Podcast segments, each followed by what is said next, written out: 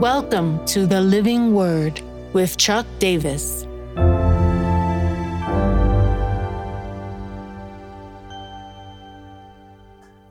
Second Peter 1 10 and 11, calling and election. Therefore, brothers, be all the more diligent to confirm your calling and election, for if you practice these qualities, you will never fall. For in this way there will be richly provided for you an entrance into the eternal kingdom of our Lord and Savior, Jesus Christ. Peter shows his affection for the church in referring to them as brothers uh, to remind you uh, in the biblical world that uh, there was a male and female quality to all nouns.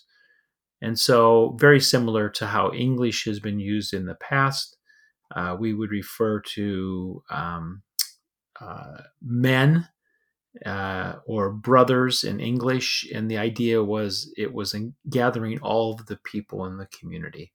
Uh, this is why some translations have, therefore, brothers and sisters, because that would have been the intent uh, reminding us uh, from the flow of where Peter has been. There's no Greek or Gentile, or there's no Greek and Jew, or Gentile and Jew in the church, and likewise, there's no male or female. And uh, there is a common standing of equality that is uh, gained in our relationship with Christ, and it's protected in that relationship with Christ. And so Peter addresses the whole community be all the more diligent to confirm your calling and election. Very interesting language. Uh, calling is that aspect of uh, God's entrance into our life. Uh, sometimes we can apply calling to an aspect of service in our life or an assignment or a task. But more uh, often than that aspect in the scripture, we find that calling is into relationship. Right now, I'm doing a study on Abraham with a, a group of men uh, here in the context where I'm living.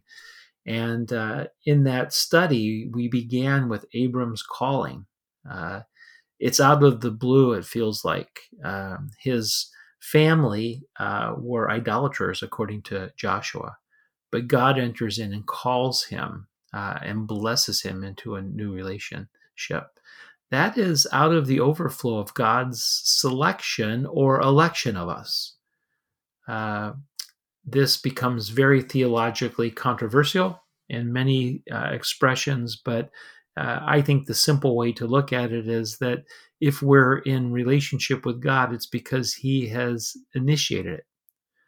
And so Peter is saying your practice of these qualities of Christ likeness and virtue and the different aspects that he's highlighted are uh, signs that you have been called and elected.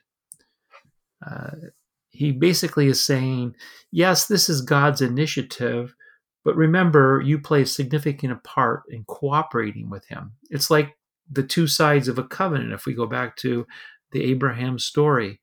God's the guarantor and the promiser within covenant, but we then are given obligations within that covenant.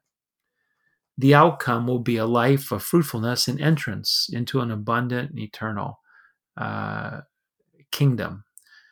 Uh, in old ways of thinking about election, it's not just about getting in the door, it's about uh, walking in God's ways. Uh, it's not just about eternal life, it's about the abundant life that He has for us here. As one author has uh, been quoted multiple times as saying, the goal in our mission is not to get people into heaven, but get heaven into people. So, what of this passage is the reminder that there always is a better life ahead of us, a preferable future that we get to cooperate with God in. Uh, the battle is on, the struggle is on, the flesh doesn't go away, but we can press in uh, to what God has offered. Peter mentions at the beginning of his letter everything that we need for life and godliness. The now what is uh, another kind of press of Peter unto diligence. Uh, when I think of Peter's trajectory, uh, he had multiple conversions in his life. There's an acknowledgement of Jesus as Lord, but there's multiple times of failure. And when the virtues of Jesus or the virtues of the kingdom of God do not come flowing out of his life. Uh, Peter's own life trajectory points to the fact that we can grow into this, and it's an invitation to grow into it. And so, Lord, we come back. We acknowledge that you are the first mover. We're not here because of our cleverness, uh, our intuition, our insight. You are the one who's called us. You are the one who's elected us. We want to walk into these qualities with greater value and greater purpose. Help us by your Spirit, we pray. In Jesus' name, amen.